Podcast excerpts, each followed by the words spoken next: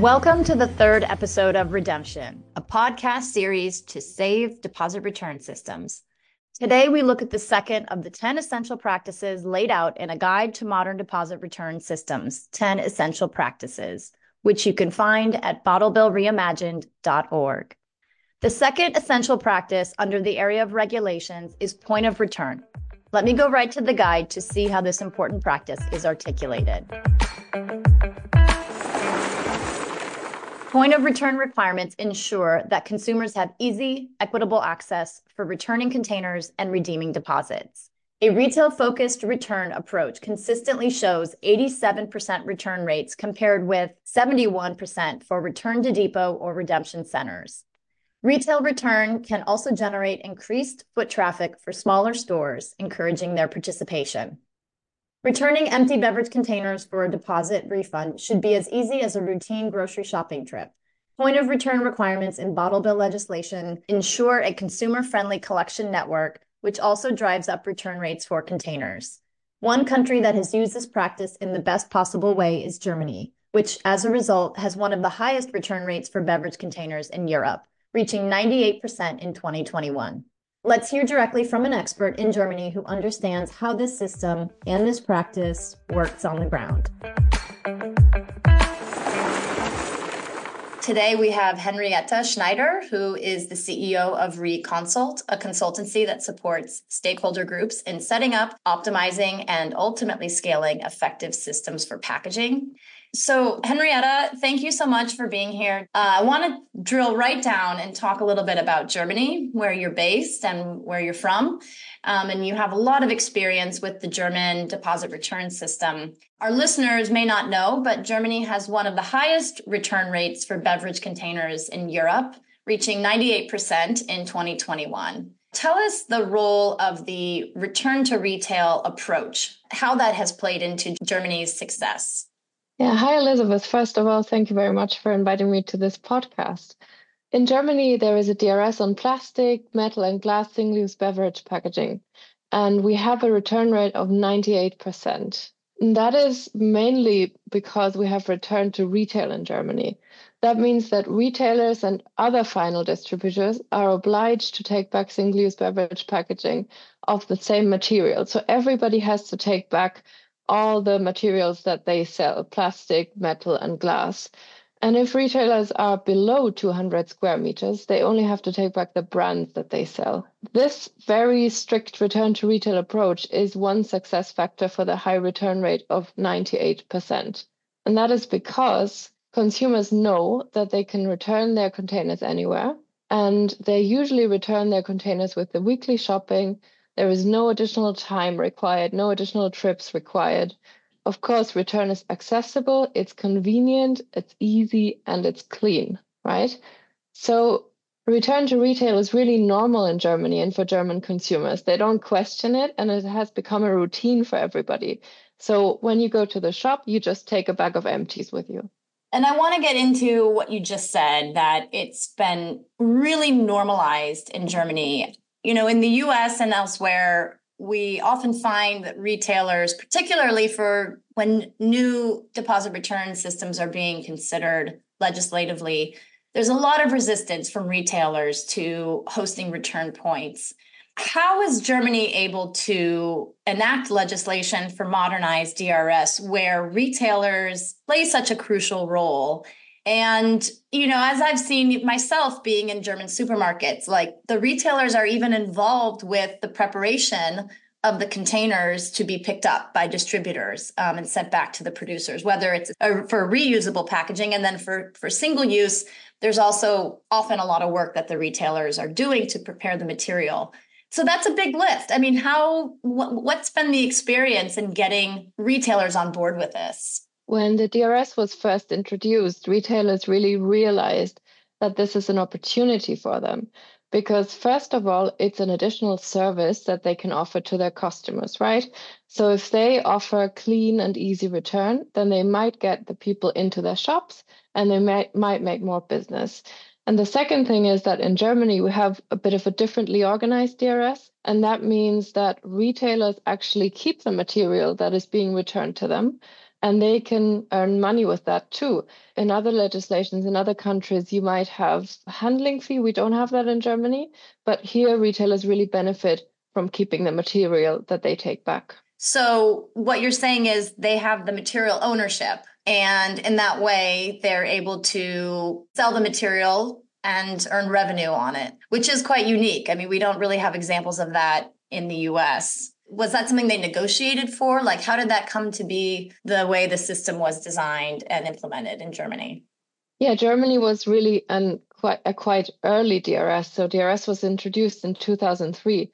And of course, there was a big opposition, for example, by retailers. So this kind of mode of organizing the DRS was, of course, also to to make everybody collaborate. But really, in other countries, there's a handling fee. We don't have a handling fee in Germany. So I think overall it's really it's really a fair system like in other countries as well. Just that in Germany the retailers can earn revenue by just keeping the containers that they take back and selling the material, uh, selling it uh, for recycling. Yeah, so I think that's a major motivation for retailers to kind of design the system in a way that maximizes recovery. I mean, one of our stats is that, you know, Germany has approximately 130,000 redemption points, um, which is probably the the best ratio that we know of one return point for every 640 residents across the country how was Germany able to reach such a vast network of return points? We really do have many, many return points for empty containers in, in Germany. And that is also due to legislation, right? That is due to the return to retail obligation or the take back obligation for retail. And that means that every shop that puts beverage packaging on the market has to take it back.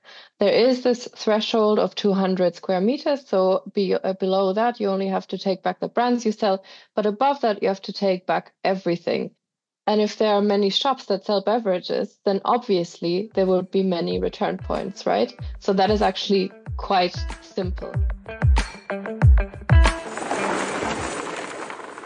I'm delighted to speak with our next guest, Mike Noel, who works for Tomra North America. Mike, tell our listeners very quickly what you do. Well, hi, Elizabeth. Uh, it's great to be here. So, what I do, and maybe I'll talk a little bit about Tomra first and kind of help feed into that. Um, is uh, one of the world's largest providers of recycling and reuse technology. Um, we provide a, a, range of innovative technology and solutions for the collection and, and reuse and recycling of, of different materials that involves being involved in every major deposit return system in the world, including all 10 US deposit states where I'm based. And my role here is a public affairs director. So I get to work with uh, mostly external stakeholders on uh, all things circular economy. Since deposit return systems are uh, legislated, um, then that involves engagement with government stakeholders. Uh, there's always a lot of talk about how to modernize these systems in the US, and most of our deposit systems were founded in the 70s and 80s. So there's a lot of discussion about, well, how do we bring them up to today's standard to make sure they're reaching their full potential? And uh, yeah, really, it's just kind of uh, talking with policymakers about bringing Tomra's global experience to bear. Oddly enough, there are learnings that a state like Connecticut can learn from Latvia or Australia or Canada, um, even though we think of ourselves as Americans and for the frontiersmen of the world. There's a blueprint for success in a lot of these circular economy conversations, be it recycled content or EPR for packaging and, and deposit return systems. I think that was has been a, a pretty um, key element in, in motivating the development of our guide to modern DRS too, which is, you know, how you build it matters. All right. So help our listeners understand how RVMs play into this and you know what are some of the criteria for RVM operations that you see making a, a key difference in enhancing or optimizing point of return conditions in, in a modernized DRS? Sure. So I, mean, I think most folks might be under aware of what RVMs are and their value, but just to be, uh, I guess, extra clear, because some some people think uh, reverse vending machines are, are purely for the consumer, but there, when you peel back the onion, there's there's really like a, a they benefit multiple stakeholders throughout the system in a variety of ways. So RVMs are reverse vending machines. You can place your container either in a single feed RVM one at a time or a bulk feed RVM where it can take over 100 at, at a moment and repay the consumer immediately um, or through some form of electronic payment. The benefit here is mainly for the consumer. So, um, if there weren't RVMs, then you would have to take your containers over the counter in most cases in a manual system. In fact, this is the way deposit systems used to work. It was a retailer used to have a whole dedicated area and one or two staff members always taking back containers. Still the case in much of New York City. Sorry. Just go to a CVS. Well, not uh, CVS is now they have some either they have RVMs or um, commingled take back solution where then it's brought through a, bulk RVM solution off site. But um, but no, st- still manual locations if they're low volume. But this is this is actually how Tomra was was founded. It was two brothers who uh, invented the first fully automated RVM to help out their retailer friend um, to automate the take back process. So it's a benefit for retailers that they can essentially automate most of that take back process. The consumer doesn't have to wait uh, in line as much in that one line for, for take back. They now have multiple RVMs in most cases. They get their deposit money back immediately. They don't have to wait. But it's also important, uh, I think a lot of folks don't understand this, is that there's benefits for the beverage companies who finance the system and the take back of, of the containers because um, they reduce the cost of deposit systems by mitigating fraud. So they only accept containers with a barcode that was provided by the producer, and they're uh, subject to audits by the state. So um, it's verified technology, um, and they help mitigate fraud or, or, bad actors in that way. And in most cases, they um, also compact containers, which is a major benefit to the system because you can fit, you know, almost two thirds as many containers on the same number of trucks and that, that, dramatically reduces the number of truck trips, the number of trucks on the road, the transportation costs, and the, of course, the greenhouse gas emissions from the whole take back phase, which can be a big benefit in a, let's say, in a large rural state uh, or parts of the rural state like New York. Um, so that's that's kind of why RVMs have been adopted by virtually all the modern deposit systems out there. So that's important to know that consumers have rights. Second would be they need to require a form of immediate payment. So typically that's done through a script or some sort of electronic mechanism that allows the consumer to get paid back immediately.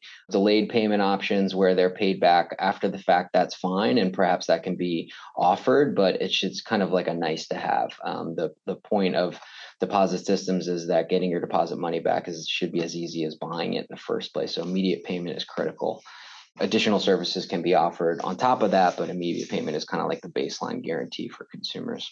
Why does bottle bill legislation really need to center on convenience and user experience? And how does Tomra approach this issue? we were looking at the systems that achieved around a 90% redemption rate or higher.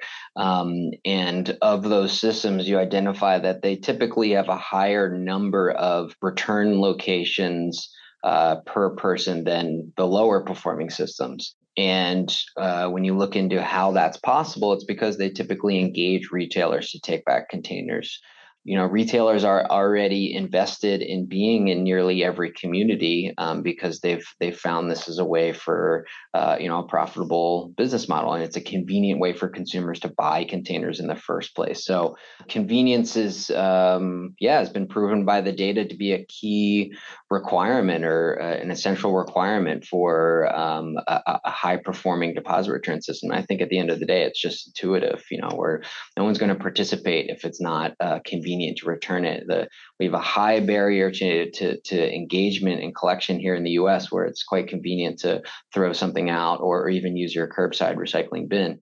But uh, for all those on the go containers that also con- consumed on the go, we also need a lot of return locations to make it um, just as convenient as as um, as throwing something away. Um, so convenience is critical.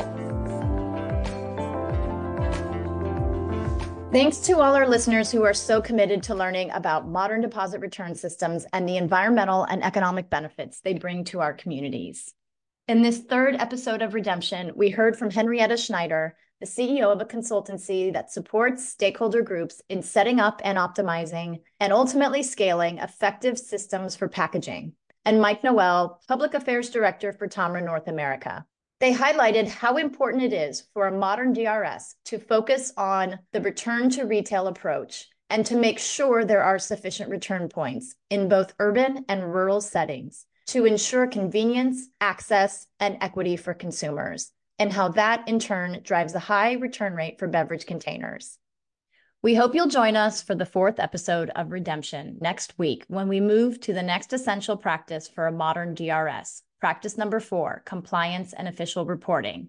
We'll hear how the Canadian province of Quebec has built detailed reporting requirements in its new DRS legislation to ensure transparency and benefit government, producers, and consumers alike.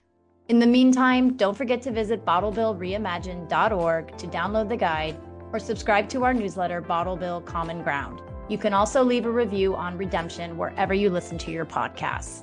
And remember, working together from a common ground of knowledge about these 10 essential practices for a modern deposit return system, we can move good bottle bills forward.